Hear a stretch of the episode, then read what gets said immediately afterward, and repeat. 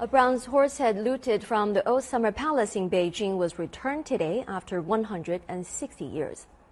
It was the first time a major cultural relic from the Old Summer Palace was returned to its original location after being taken overseas. The horse head was designed by Italian artist Giuseppe Castiglione and blends East and West elements. Late Macau billionaire Stanley Ho bought the bronze horse head and agreed to donate it to the National Cultural Heritage Administration before his death. Twelve animal head sculptures once formed a zodiac water clock in the Old Summer Palace.